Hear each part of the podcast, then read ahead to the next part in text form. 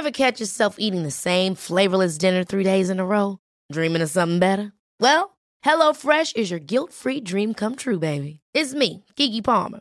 Let's wake up those taste buds with hot, juicy pecan crusted chicken or garlic butter shrimp scampi.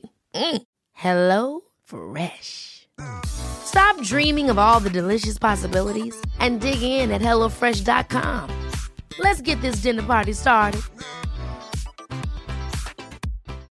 Millions of people have lost weight with personalized plans from Noom, like Evan, who can't stand salads and still lost 50 pounds.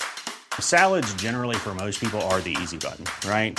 For me, that wasn't an option. I never really was a salad guy. That's just not who I am. But Noom worked for me. Get your personalized plan today at Noom.com. Real Noom user compensated to provide their story. In four weeks, the typical Noom user can expect to lose one to two pounds per week. Individual results may vary.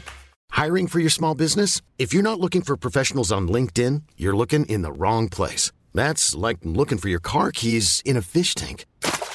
LinkedIn helps you hire professionals you can't find anywhere else, even those who aren't actively searching for a new job but might be open to the perfect role. In a given month, over 70% of LinkedIn users don't even visit other leading job sites. So start looking in the right place. With LinkedIn, you can hire professionals like a professional. Post your free job on linkedin.com slash achieve today. Hello, folks. Apologies for the um, slightly nasal interlude um, because I am rather full of flu, as you can tell from the incoherence of this comment. Just a quick reminder the lovely folks at Helion have um, given us a discount code that you can enjoy on Glory is Fleeting, the book from which um, the chapter that Garry is talking about in this podcast is based. If you head to helion.co.uk, select Glory is Fleeting, add it to your basket, and then add Glory 23, that is Glory G L O R Y 23 at checkout, you will be able to enjoy 20% off when you buy Glory is Fleeting. Enjoy.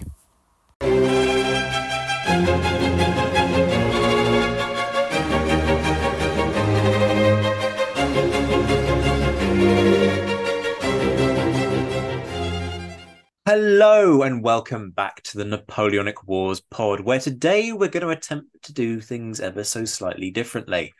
It's still a podcast and it's still a cracking topic.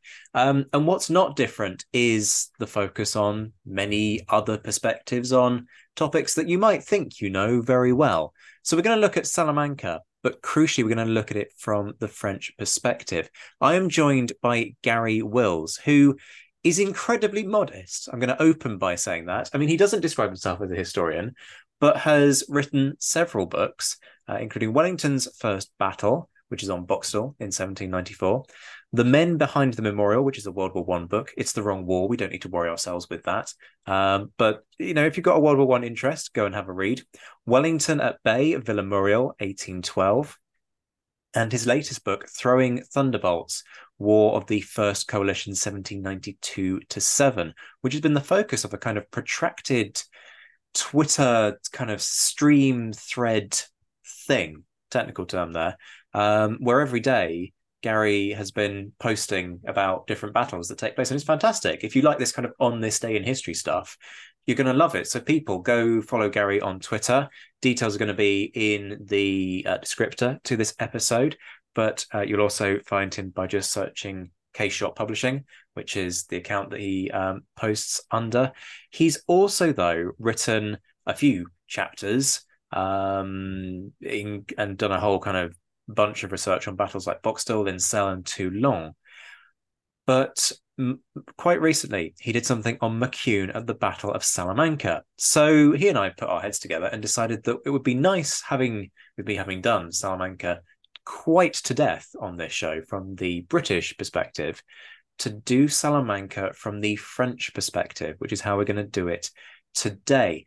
Now, what's different about that? Well, Gary has a series of maps to help us through this. So feel free to continue listening on YouTube. But if you want the images that are going to kind of be key to the discussions that we're going to have over the course of the next however long, you need to head over to YouTube, search for the Napoleonic Wars channel, and you will then be able to see the video version of this show. So that is a shameless plug of sorts, but it's one that allows you to get the full experience of this episode. And whilst you're there, why not whack the like button and subscribe? That was a shameless plug. Um, Garry, sorry about the overly long introduction there. Great to see you. Welcome. This is your first time on the show, I believe. How are you doing? I'm doing fine. Uh, it's uh, yeah, it's my first time, and it's a great honour uh, to get the chance to talk about this uh, work, uh, which uh, came out of my annual Twitter rant about the forty thousand men in forty minutes statement. Yes, that very infamous quote um, that tell you what, we'll get to that. We'll get to that. That that that deserves like a whole sort of question in its own right. Um, let's start because a, a, lot of what you're what you've done on this is about Maucune, right? Yeah. Uh, inevitably, we talk a lot about um, Marmont for very obvious reasons. Um, Ferey gets kind of a passing mention because he gets a horrible death, gets cut in half by a cannonball. Um, we'll also talk about Ferey's last stand, as it were. Uh, I know you've got some really interesting comments on that. But Maucune, one of the divisional commanders at Salamanca, where does he come from, and what what had he done, sort of pre Salamanca? Well, um, pre the revolution, he uh, he joined the the Pioneer Corps and uh, he uh, worked his way up to lieutenant. Um, but when the revolution came, uh, typical of the man, I think. He enlisted as a grenadier in the first Paris, uh, Paris volunteers. And uh, uh, within a couple of years, he was uh, a lieutenant in the 23rd Infantry Regiment. And he progressed through the ranks. And so by the time of the uh, Napoleon's campaigns in 1805 to 1807, he's in uh, Ney's Corps and he was a general brigade uh, and fought at Friedland and um, uh, and also at Elching and Jena and Eylau. So he had a lot of experience. When Ney went to Spain, Maucune went with him again as a brigade commander, and he got his promotion to general division in Spain when he was uh, given the fifth uh, division of the Army of Portugal. He's, uh, he's I, I, rather like him, although I don't know him. Uh, and there's a couple of things I like about him. One of his colonels uh, described him uh, as a the sort of man who likes to uh, get up close to the enemy and not watch them from afar because being from afar multiplies the images you see. So he described him as standing. So this is a general division and also a corps commander standing between his his tirailleurs and his his waiting columns uh, to see what was going on. So this is the sort of guy. The other thing I like about him is that uh, there are no, as I, that I could find, no portraits of him. And if anybody listening to this knows of a portrait of him, I'd be delighted to hear about it. But there aren't any portraits of him that I can find. And this is probably because he's the sort of guy who would rather uh, go to the Palais Royal and get thrown out of it while gambling uh, than sit in an artist studio having his portrait painted. So he's that sort of guy. He believed uh, in a very aggressive style of warfare, which clearly got him into trouble on more than one occasion. And as I hope I will show, Salamanca is not one of those occasions. yeah, uh, I often feel Maucune sort of almost ends up being a footnote in the Salamanca story, but we'll uh, not yeah. now. That's that's yeah. like the reason behind the chapter, right? But um, yeah, we just sort of go Thermia and Maucune, some things happen, and then we move on. Um, and I think it's actually Tomia, isn't it? Uh, apologies to French listeners for the pronunciation there, but I think there's a, there's a lot of focus on Tomia, perhaps for obvious reasons, and Maucune just sort of gets pushed to one side. Yeah, I've found the same issue trying to find a portrait of the guy not easy. No. Um, which is is funny for somebody sort of that senior, but perhaps it's a reflection of the fact that he's out in Spain and as you say, you know, he's he's got better things to do with his time, perhaps, than sit and pose for a portrait. Um, in terms of his personal character, what's he like to actually get on with? Does he end up rubbing people up the wrong way, like so many generals during this period, or is well, he? Yeah, I mean, he, uh, one of the interesting things is his chief of staff um, wasn't a, a, big fan of his. Um, and uh, felt he tra- uh, treated his subordinates very brusquely, and uh, uh so yeah, he, he wasn't he, he, wasn't popular in that regard, and obviously uh, Marmont uh, didn't like him at all, as we shall see. Do you want to talk about that now, or do you want to save that a little bit? Just kind of um, that that no, friction between the two. Yeah, I, that's. I think we should probably uh, talk a bit more about how he fits into uh, the Salamanca story. Okay. Um, and uh, so that we know what my baseline was uh, in doing this work. Um, and everybody will have read Oman and Fortescue's accounts of Salamanca. And uh, in those accounts, uh, it's a very simple story. Um, the Wellington, in a moment of brilliance, uh, sees Thomier's division parading down the Monte d'Azan, decides there's a big enough gap for him to do something, and attacks that division. And then each of the French left wing divisions are apparently destroyed in turn. Um, the sixth division, uh, um, by, uh, led by Taupin, and uh, obviously Maucune's division, uh, the fifth division. And so all of these divisions are destroyed.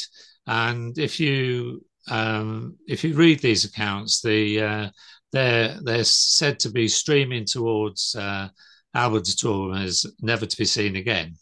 And uh, so Fortescue, uh, for example, describes them as uh, being destroyed for all military purposes, and uh, and and that is uh, um, the story that gets repeated time and time again, and and it culminates in, as we said at the beginning, Napier citing the French, the unknown French officer who described it as uh, the defeat of forty thousand men in forty minutes, and um, I think uh, when you when you take it simply like that, it's sort of the Ladybird book. It's a fairly simple story, um, and uh, as you mentioned earlier on, uh, Ferey uh, uh, got the dubious honour of defending the rear guard, and but he did it alone um, because one of his guys said he did it alone.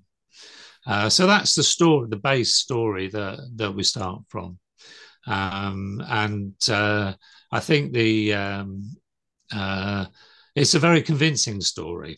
Uh, uh, on the screen at the moment is my favourite picture of uh, Salamanca, which I like to think is shows Lieutenant Balthazar of the 66th Line uh, bravely defending his eagle against the British cavalry, uh, which we will come into more. Before I go on to say what I think actually happened, it is probably worth saying uh, what Professor Rory Muir said about Maucune uh, in his conclusions. He said Maucune's movements are impossible to reconstruct precisely. And I wanted to make that point because what I'm going to present uh, during this discussion is a whole bunch of weak signals. Uh, because if there were strong signals, Professor uh, Professor Muir would have seen them, uh, and uh, and the, and we wouldn't necessarily need to have this discussion. But if you look at it from the French perspective, there are a whole se- series of things that don't add up and uh, perhaps I should go on to uh, talk about those uh, as they uh, as they occur to me. I'm glad that you did bring in Rory on this. Um, somebody who uh, folks will know I, I, have a great deal of respect for and a lot of love for his work. Um, his book Salamanca 1812 is, in my opinion, superb. Um, and I particularly love the fact that he is um, very frank about the challenges of this. And he not only kind of gives you that standard commentary on the battle, but then also kind of lays all of these sources alongside one another and goes, this is what they say, but they contradict one another, and it's it's a mess. And in terms of understanding just how irritating actually history can be sometimes in trying to unpick all of these kind of little knots uh, and trying to work out what is the the reality. Um, it's a really good indication of actually what goes on behind the scenes in the mind of a historian. Um, so I thoroughly recommend that to people. In addition, of course, to Glory is Fleeting, where you will find the chapter uh, which covers uh, what we're talking about today. Um, straight away, though, I, I want to talk about something that's a bit odd in terms of um, the accepted version. And you you alluded to it there, you know, that perception that you've got these two French divisions just sort of casually going for a stroll along the Monte de Zan. Go and stand on the Monte de Zan and then try to imagine an entire division marching along its top. You wouldn't do it. And there's a really good reason why you wouldn't do it. When you get to the end of the Monte de Zan, it's a really steep climb down. So the point has been made to me by um, a fan of the show, um, which in turn comes from Rob Pocock, the, the battlefield guide, that actually there's a possibility they were on both sides of the Monte de Zan, you know, kind of split with the Monte de Zan between them. I'm curious if you've kind of got any thoughts on that and whether you found any evidence that might lead us to some conclusions one way or the other on, on that problem. Well, I think one of the interesting things is that in um, in uh, Marmont's uh, memoirs, he he talked about um, Maucune actually advocating to him that they they attack Wellington, and uh, and Marmont dismissed him out of hand. And uh, and the other thing you have to ask yourself about the Monte Zan, if the, from where from where Marmont stood, there were he had two basic options that that day. He he he could try and mount a a serious attack on Wellington, and he could have sent his divisions around Wellington's flank, intending to seriously uh, compromise uh, Wellington. Um, if he was going to do that, he wouldn't have sent Thomieres along the top of the Monte de Zan where Wellington could see them.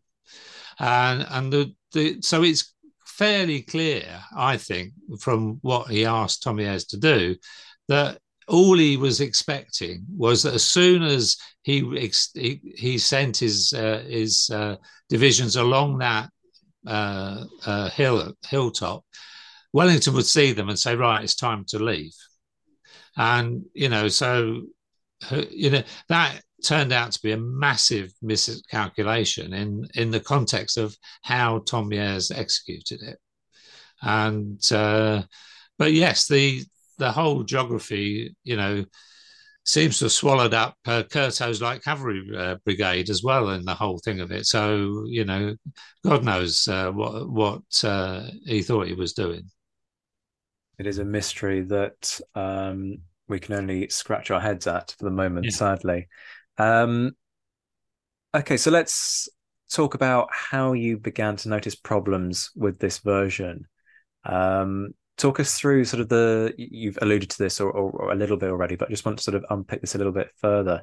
How did you start to sort of become aware of issues with it? Was it just the simplicity of it? You know, so Thomieres' men get broken, Maucune's men get broken, and then they all just run away, um, which doesn't sound really like the French army that we know of other campaigns. You know, this is a force that is consists of incredibly brave men um, who fight very well. In some cases, have multiple battles and campaigns um, to to their their name, and the idea that they're just going to break and run like raw conscripts perhaps doesn't you know sort of sit well with what you'd expect.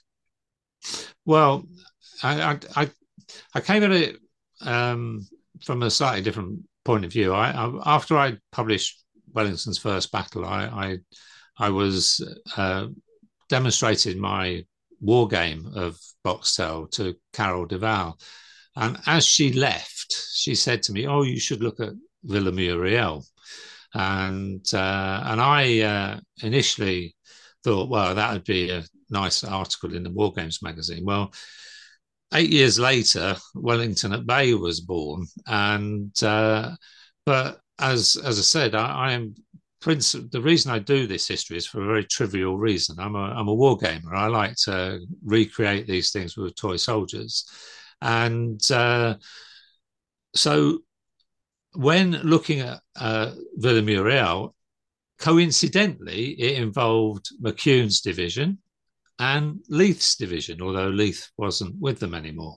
And uh, so, what I needed to know, I needed to know what to paint up to put on the table, is Maucune's Eagles. I needed to know what his his um, uh, his battalions carried, and uh, so I started to look at Salamanca because it's the obvious place to start. It's a you know for all of this sort of thing, and um, and I read in uh, Oman that Oman makes the point that uh, um, because two of Maucune's regiments, uh, their senior battalions were fourth battalions, he makes the point that they they couldn't have uh, carried eagles um, because following losses of eagles earlier in the empire, uh, Napoleon took them away from all, all but the first battalion. And uh, so Oman concluded that obviously Maucune would only have had two eagles at, uh, at Salamanca. Well, he was wrong uh, because he overlooked the fact that, like all armies, the French army has a rule uh, but actually, to understand it, you have to know what the exceptions are. And in the case of Maucune's division, um, the two uh, two of his regiments, the two that were led by their fourth battalions, the 66th and the 82nd, uh, were originally garrisoned in the West Indies, the 66th were in Guadeloupe and the 82nd on Martinique. And obviously, I think around 1809, um, the the British took those islands off the French, and those three battalions of each regiment, with their eagles, were captured and, and prisoners of war and, and so on. What the French did is they recreated the the um, uh, the, the the the the regiments, uh, but numbered them four, five, six. In fact, one of them was seventh battalion. Uh, in both cases, and they gave the fourth battalions uh, uh, an eagle. So this meant that um, Maucune had four eagles at um, uh, at Salamanca, yet apparently destroyed by Leith from the front and the uh, heavy cavalry from the flank. He got away with all four of those eagles. So how did that happen? I asked myself. And uh, of course, Leith did capture an eagle but it wasn't one of Maucune's. It was one of the seventh uh, divisions, and um, so this immediately uh, uh, begged a, an obvious question. Um, the the the second um, the second bit I needed to know was what guns did um, Maucune have? What, uh, what, was his divisional artillery like? So again, go back to Salamanca. Let's have a look at what was going on. Um, at Salamanca, there's a the returns for the French army show that while all of the divisions of the left wing lost artillery, lost their divi- lost some of their divisional guns, Maucune never lost any. He um, he retained all of his guns, so he escaped from this disaster um, with all of his eagles and all of his guns, and uh, it it begs the question of well, how did that happen? How did that happen? And uh, that's uh... the other thing that seemed odd to me was um, when you look at Oman's map of the uh, of the battle, you can see Maucune here um, uh, to the southwest of um, of uh, the uh, the village, and um, de Tormes is to the southeast. So what Oman is having us believe is that Leith attacked up that up the Monte Zan, hit and destroyed Maucune, and instead of them running away south, they ran away southeast, and that didn't ring true to me um, because we would uh, they would have missed Ferey's position and, and all of this. So that that raised a significant doubt in my mind. So, folks, um, sorry if you could just go back to the, the previous one. Um, this is the classic map from Um, so Charles Oman's history of the Peninsular War, it's probably been the basis of, of many a, a, reproduction, frankly, um, over time. And you can see um, top left, Aldea Tejada, that's where Pakenham's um, division start out, and then they end up uh, striking sort of Thomier, sorry, Thomier full in the face. Um, for more details on this, that I did a live stream on Salamanca. You can go back and, and watch that. Um, but this is the classic thing, and, and there is a, a marked gap between Thomier and Maucune's division, which has often sort of left me with a little bit of a head scratch in in itself because Maucune doesn't feel particularly isolated when you're stood there and this is always the value of walking the ground. When you're stood there, you look at where Maucune is in relation to where the rest of the army is, and he doesn't feel anywhere near as isolated as Thomier would have been. Is that something that strikes you? Yeah, I mean, I think the um, uh, the the distance that, that between Tommy Thomier's and Maucune is huge, and um, uh, clearly the the the big problem here is uh, that Thomier was allowed to go that far uh, ahead. Um, because had he kept closer to Maucune, um, uh, and in fact, Maucune definitely, I'm, I'm pretty sure Maucune wasn't there, um, but uh, if it had kept closer to the rest of the French divisions and and followed their normal deployment, uh, which again I'm going to come on to later, um, Wellington wouldn't have had an opportunity to exploit. And so, where he was when Wellington decided he needed to attack is another matter. I mean, uh, this, this I, I not studied Thomier's at all, so I can't comment on how that uh, how why he's shown there. But um, uh, it's certainly worth understanding a bit more detail. But yes, the the whole point about the Leith's axis of attack is, I think, one of the the key uh, elements of this that's made me wonder: were has has this been misunderstood? And in terms of that gap, there's often a lot of debate about who's at fault. Should Marmont have kept his divisional commanders on a tighter leash? Is this Thomier getting a little bit too overexcited and um, overextending and, and overplaying his hand? what's your read of of why this ends up um, becoming a, an issue?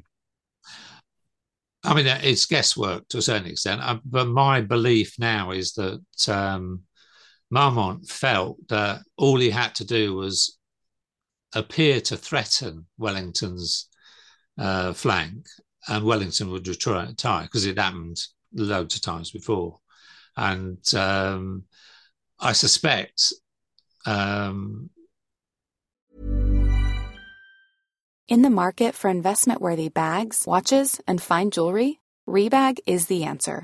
Rebag is a luxury resale platform where each piece is carefully inspected by experts to ensure quality and authenticity. Use Rebag to buy and sell finds from the world's top brands, including Louis Vuitton, Chanel, and Cartier. Head to Rebag.com to get 5% off your first purchase with code REBAGNEW. Shop today at Rebag.com. That's R E B A G.com. And use promo code REBAGNEW for 5% off your first purchase. Hold up. What was that? Boring. No flavor. That was as bad as those leftovers you ate all week. Keke Palmer here, and it's time to say hello to something fresh and guilt-free. Hello Fresh. Jazz up dinner with pecan-crusted chicken or garlic butter shrimp scampi. Now that's music to my mouth. Hello Fresh. Let's get this dinner party started. Discover all the delicious possibilities at hellofresh.com.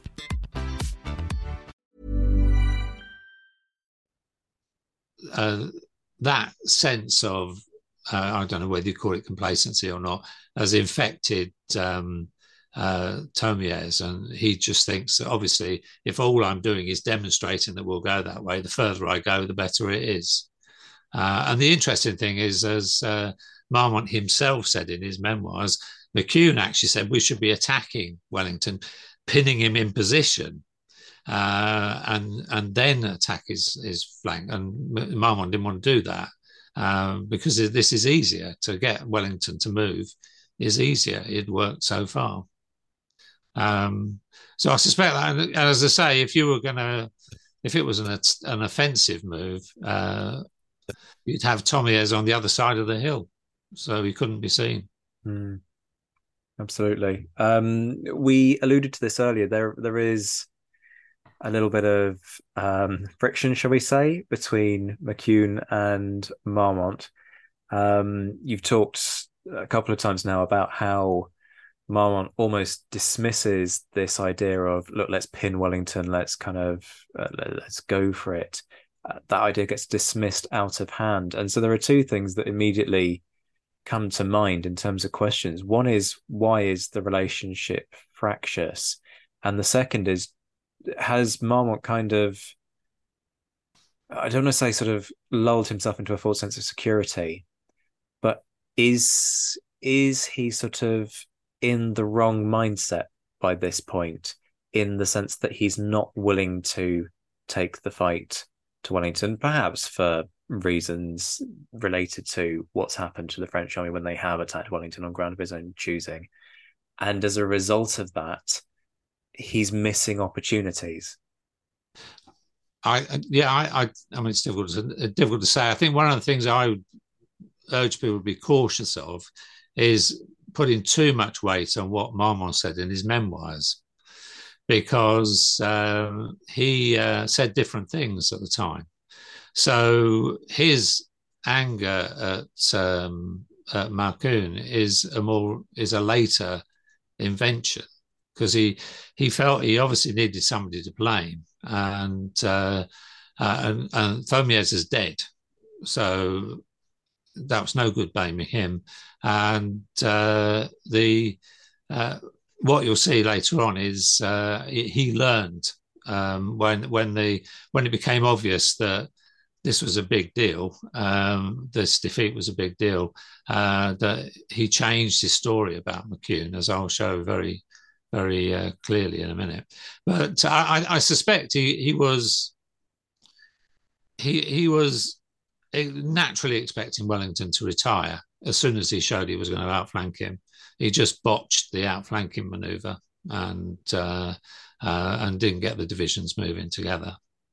Uh, because one of the things that um, uh, again you don't see much about is the uh, what is the normal deployment of the French divisions? Were they lining up for this? And uh, they they they they work from the senior, the lowest number division on the right. So It's very simple, whereas the British system is more complicated. With the French, it's simple. The the senior division goes on the right, which is why Foy was over on the other flank, and the junior division is on the left. And so, what it should have been is Thomieres, uh, Brenier's uh, corps, which is uh, led by Taupin, and then Maucune. So, uh, so what's what this is showing is um, the the the order of battle under uh, less mature than it should be, and uh, arguably Thomieres should not have marched off that far without Brenier next to him, or Taupin's uh, division next to him, mm-hmm. sixth division. The the other thing, if I can just go on is the other thing that's interesting about Maucune's division at Salamanca is a lot of their losses um, were actually focused on the first uh, brigade, uh, uh, Darnaud's brigade, which would have been in the front line. And um, this is important for two reasons. Um, one is actually the second brigade, this is even after the end of the battle, the second brigade still, uh, uh Montfort's brigade is still uh, okay. Um, while the um, the the the losses of um, Darnaud's uh, fir- uh, first brigade are like uh, each of the regiments lost a third of the losses of the division. So two thirds of the losses of the division are in that first brigade, and only one third in Montfort's brigade. And this has important um, uh, implications when you come to interpret what Marmont said about Maucune. So Marmont said that Maucune extended himself. Well, That's not what this shows. What this shows is that Maucune deployed his division as he should have done, as is required, which is the first brigades in the front line and the second brigades behind them as their support. And uh, uh, there are other elements that, that show that. So all of this sort of added up to uh, this does not compute. Uh, let's have a look in more detail at what was going on. I'm just going to run through these numbers um, for the sake of those who are listening to this by the audio, the, you know, the radio show, as it were. Um, so what we've got here are casualties from Maucune's Fifth Division, um, and if you break it down by units, so effectively the front line, the First Brigade, as Leith hits them, would have been the 15th Ligne and the 66th Ligne. In terms of casualties for the 15th Ligne, 17 officers, 590 men. That gives you a total of 607. For the 66th Ligne, 10 officers and 578 men. That gives you a grand total of 588, as I'm sure you can work out because I'm sure you can add 10 to most numbers in your life. The second brigade, however, is Montfort. So that's the 82nd Ligne and the 86th Ligne. And their casualty stats are much lower, which is the point that Garry's just been making. So 10 officers lost in the 82nd and 262 men. So grand total 272. And then the 86th Ligne, five officers and 265 men, total 270. So you can really see the discrepancy there. The the the second brigade is losing, frankly, um, fewer men than a single regiment in the first brigade. So there's a massive disparity, which is a really good point. You know, it suggests that yes, the, the first brigade took an absolute hammering, but the second brigade not so. And if they haven't been routed, which is what these figures would suggest, this is not obviously the losses aren't insignificant, but they're not consistent with everybody's running away and the British heavy cavalry are sabering them as they run then it's a really good point that that it doesn't add up, literally in in the case of, of figures. Particularly when you when you uh, see look at it in the view of Marmont's later accusation uh, that Maucune extended himself, um, uh, which would imply he put the two brigades side by side and, and filled the gap. And of course, the the uh, Sir Extendit, which uh, Marmont actually wrote, has been interpreted in lots of ways. One of which is Maucune marching down uh, the uh, Monte d'Azan, uh, which doesn't. It's not really good uh, inter- translation of the French apart from anything else. No, you're dead right. And and as I alluded to earlier, actually, you go stand on the Monte d'Azan and you look at where he is, and you go, no, no, he hasn't um, it's it's absolutely not the case. So okay, we've got lots of um, lots of uh, points here, but you've also flashed something else up on the screen. Talk me through this. Well, I mean, this is the the summary point, which is um, the the Maucune saved all four of his Eagles, all of his divisional guns. And this is not consistent with the accounts of him running away back to um, uh, Alba de Tormes. And and a particular interest here about the guns is his chief of staff's account, um, Girard. Um, essentially, I mean, uh, in the, the best book on Salamanca, uh, Professor Muir's book, uh, he gives um, uh, Girard's account, and uh, uh, but actually doesn't give it a huge amount of credence. And but it depends what context you see it in. Now, Girard is is is a Frenchman writing his views, and some people get upset because at uh, Sal- uh, Villamuriel, where he was injured in the shoulder, he recites the conversation he had with Maucune uh, on that occasion. And people are saying, well, he couldn't have possibly remembered that. Well, he, as he had his shoulder hit, I suspect he might have done. And that, you know, he's a bit, he's excitable and all of this. And, and true enough, at the beginning of his account on, on Salamanca, he claims that he predicted the disaster, which is never a, never a good starting point for a, uh, authoritative account. However, uh, what he goes on to say uh, is that um, he took particular attention of the, the, the, divisional guns. He formed the divisional guns into a uh, uh, into a square with the caissons, uh, just like you see in the cowboy and Indian films. Uh, and he defended the guns against the onrushing uh, British cavalry. Now, when you read it per se, uh, without actually looking at the context, um, you, it, it sounds fanciful. This guy's just blowing his own trumpet. But the fact of the matter is, Maucune's was the only division who got away with all of their all their artillery, and so I think his account, which I mean, dare I say it, us Anglo Saxons tend to look at the French uh, excitable natures as something to be less credible.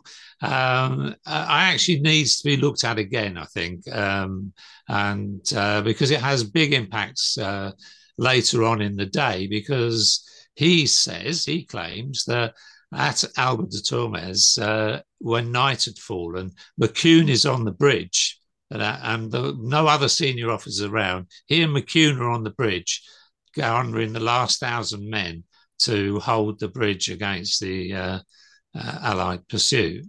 Now, again, the the key thing to remember is how late that is. When Oman has uh, uh, Maucune's division being beaten, it's it's about five o'clock in the afternoon. Darkness at that time of day then is eleven o'clock at night. So it's six hours later, and the whole timeline um, uh, also uh, um, needs thinking about when you're thinking about uh, some of these things. Everybody talks about the Ferey's rearguard, for instance, taking place as dark, darkness fell. Mm. You don't see many people say, well, when was that then? Well, actually, it was 10, 11 o'clock at night.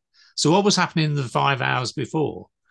And, uh, and that five hours was enough time for Maucune to rally his division and uh, uh, and use it uh, later on in the in the day.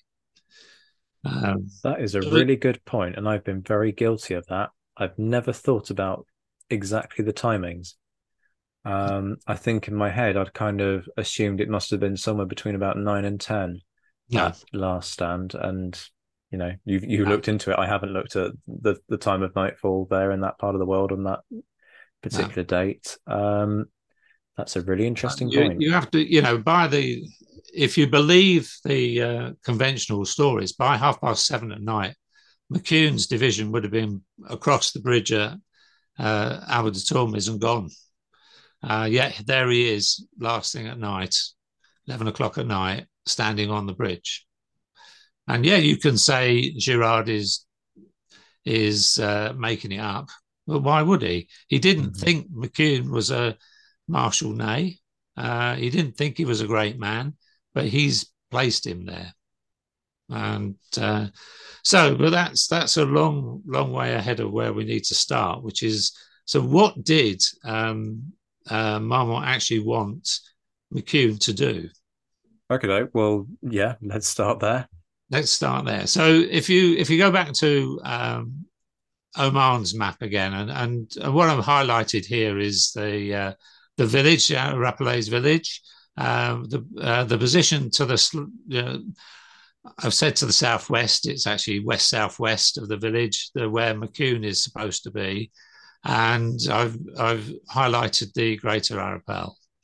Um, there's a piece of land in between which uh, Oman's got nobody in, and um, uh, you have to ask yourself what goes on there. And this shows the modern topography uh, of uh, of Oman's map, if you like. So I've I've placed Maucune's um, and Leith's divisions on it, little boxes, the actual sizes that they would have, deployment sizes that the uh, battalions would have occupied. And uh, as I said earlier on, if if uh, Leith uh, attacked south, you'd have expected the the the fifth division of the Army of Portugal to retreat south. One of the things I want you to notice is um, between uh, supposed position and uh, the Greater Arapile, there are actually a series of low level ridge lines that run down to the village. And uh, on the extreme end of one is the position that the 122nd uh, Ligne occupied. And uh, I think when you look at what Marmont said, and I'll read this out, uh, on the 25th of July, Marmont wrote to the King of Spain. Uh, and this is his first statement of what went on. I caused it, the tableland, to be occupied by the 5th Division and the reserve of horse artillery, with strict orders to confine themselves to the taking of the ta- tablelands. Uh, Maucune broke and drove off the English detachment who occupied the heights. I thought it necessary to bring up fresh troops to act with vigour in support of General Maucune. And I've underlined this so that General Maucune, notwithstanding the brilliant success which he had obtained, was forced by superior numbers to retire. So, this is what he said about Maucune straight after the battle. Um, and that, of course, does not match what anybody thinks Maucune did uh, on that day. And it certainly doesn't match what, uh, what Marmont later wrote. I, I'm still sorry if we can just go back to that. I'm still fixated on General Maucune broke and drove off the English detachment which occupied the heights. Yeah. Well, that doesn't get folk featured in any story. What's he referring to? Though? Good question. Good question. Good question. It, the, it's um, I mean, there were the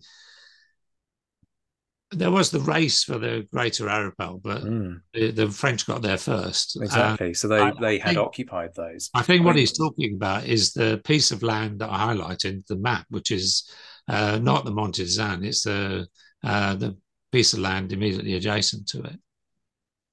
You have to question also. Well, that doesn't work either because you've got the fourth, the British Fourth Division attack, which obviously gets broken. Doesn't get broken by Maucune's men, but that's not the point you know, to what extent has something got conflated in Marmont's mind? The guy has just been injured. You know, you have to kind of consider every eventuality, but that's not consistent either because the British hadn't occupied any heights for that to be the case. So that's that's a bit baffling, all things well, considered. Well, the particularly baffling thing is that so that General Maucune, notwithstanding the brilliant success which he had obtained, so Maucune, Marmont left that battle not thinking that Maucune had done anything wrong. No. If anything, Maucune's the hero of the hour. On that occasion, yeah. Mm. Okie doke. And on, by the um, six days later, Marmont wrote to the Minister of War, and the position has started to uh, um, uh, shift slightly. I gave orders uh, to the 5th Division to take position on the extreme right of this plateau, the fire from which was perfectly connected with that from Arapiles. The 5th Division, after taking the indicated post, extended to the left without any motive nor reason. And here you start to get the extended. Well, again, so extend it is is not move. It, it means deploy um, and uh, deploy the two brigades or or deploy skirmishers. And so we started to move. Um, and then we the other thing we have about um, uh, Maucune is uh, Napier in 1836 um, says that Maucune maintained a noble battle during the withdrawal, which is interesting for a couple of reasons. Now, it, he, he clearly from the account gets confused with Bonnet and, and Ferey's divisions at different times, perhaps. But the thing that's interesting about this is that this is at the same time as some of the French accounts uh, of the battle were being published. And around that time, they were all blaming Thomieres. Maucune never got a mention as being the author of the defeat at, um, uh, at Salamanca. And so, you know, at around 1830, nobody's dressing Maucune up as the as the idiot.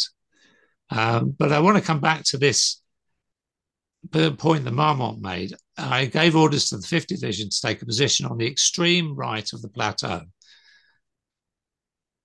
And uh, remember that for later. And this is what is in the memoirs, uh, which is a lot of text. So I won't read it all out.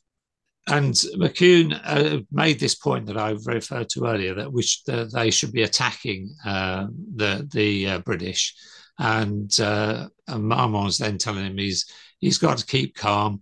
Maucune, a man of little capacity, though a very brave soldier, could not contain himself when he's in the presence of the enemy. And he then talks about an incident the, on the passage of Douro some days before, uh, which he claimed compromised the army. It didn't. Uh, it didn't even get mentioned in Oman. Uh, he, he, all that Maucune did is he he went half a mile further down the road than he should have done. Um, uh, but there was no threat. The British had left long time before.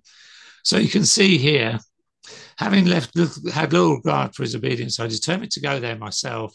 And having taken a last look at the top of the, you get the story of him uh, being wounded uh, by the uh, cannon fire. So he's, he's making the point that he need by this time, so this is uh, 1850s, that he he felt he needed to to uh, go and uh, keep control of Maucune. And there's always been one significant thing that I've never entirely bought about this, which is, you know, oh, I need to ride off and deal with this myself. Um, does he though? Because he's uh, th- for me, this is something that you can. Se- he's got aides He can send a rider off and say, "I need you to do this instead." He doesn't necessarily need to be on the ground at this point. So I've always kind of regarded this. Uh, I was about to mount my horse and ride off and solve and save the entire day thing as something that you can talk about with the benefit of hindsight because he knows that after that point, everything really goes badly wrong. So I've always bought, considered that as saving face, but others, of course, disagree. But what's your read of it? Well, I think the, the interesting thing is that he doesn't say here, I was getting on my horse going ride after Thomieres. Um, and because uh, that's where he should have gone. Mm-hmm. Um, or that, and they probably did send an aide. I don't know. Um, the point is, he uh, if if uh, it's right that Maucune was on the um, on the, the end of the plateau, he and, and was advancing towards uh, the Arapiles village, then he, that's only a short ride down. I mean, it's right next door. French leaders were, you know, you know, Wellington had a lot in common with him in some regards. Um, he tends to be compared to, to Napoleon, but most French leaders would have got on their horse and rode to the 150 yards, 200 yards down to say, hang on, you need to be doing this. The French leaders, by and large, are lead from the front type of guys. So I don't disbelieve that. Mm-hmm. The question I would ask is, why don't you go and chase after Thomieres uh, an hour before? That is a, a very... And the answer is because Thomieres was doing what he wanted him to do. Yeah, it's a really good and really interesting point. Garry, we've already covered a whole host of head scratching. That was alliterative. I wasn't anticipating that, but a, a whole host of head scratch, head scratching points. I, I can't find a, an H on which to end that sentence. Um, thank you for sharing all of this with us. Obviously, we're not done yet, but we are out of time for what will become episode one of this on the podcast. Folks, if you want the whole thing, well, you're going to need to head over to uh, YouTube if you want to listen to it right here, right now. It, the rest of it will be released um, in a few days' time. So you can look forward to hearing that if you want to listen to the audio version or the whole video file is available right now on the Napoleonic Wars channel. Garry, massive thanks for this. It's been an absolutely fascinating start, and I'm really looking forward to us continuing the conversation very shortly. Folks, if you're new here, remember to hit the subscribe button so that you can find your way back. Much love to all my Patreon supporters and shout outs to my mentioned in dispatches patrons Rob Griffith, Brendan Teeling, Beatrice de Graaf, Lynn Dawson, Lucy Tatner, Jim Deary, Josh Keeney, Colin Fieldhouse, Stephen Colson, Jim Getz, Indiana Fats, Stephen Gillen, Rob Coughlin, Hugh Brennan, Alistair Campbell Grieve, Andy Meakin, Mark Anscombe, Bruins Girl, Noah Fink, Mark Trowbridge, Miles Reedy, Nick Overland, Graham Goodwin, Chris Pramus, Anthony Gumbau, Andrew Wright, Anonymous American, Martin Pisani, Ulrich Decado, James Fluick, Roger O'Donnell, Natasha Hobday, Chris Kimball, Gary Dennis, David Graylick, Ted Andrews, David Malinsky, Richard Anderson, Arthur Forgy, Reto the Sci-Fi Fan, Adam Green, Tim Day, Sam Moore, Wyatt Pollock, Armin Darwin, Carol Dixon Smith, Paul Gasek, and Roland Shark. And the Admirals, John Haynes, JC Kaiser, Mike Guest, Liam Telfer, Todd and Laird Campbell, Graham Swidenbank, Rachel Stark, Mark Duckers, David Maxwell, David Priest, Graham Callister, Sean Sullivan, Stephen Ashworth, Dan Hazelwood, Kate Walcombe, Steve Carter, and Clemens. I'll be back very soon, but until then, I'm Zack White. This has been the Napoleonic Wars Pod. Take care of yourselves, my friends.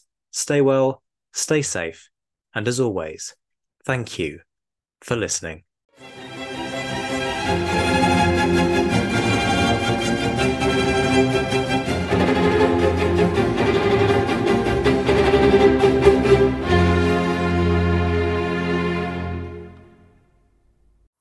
Folks, a quick reminder of what I said at the start. If you want to enjoy 20% off Glory is Fleeting, the book in which you'll find Garry Wills's chapter that we've talked about in this episode, please go to helion.co.uk, select Glory is Fleeting, and then on checkout, type in the following discount code Glory23. That's G L O R Y 23, and you will enjoy 20% off glory is fleeting. Big thanks to Helion for arranging that discount code, and I hope you enjoy reading a little bit more about Garry's work. Bear in mind that part two is incoming very soon.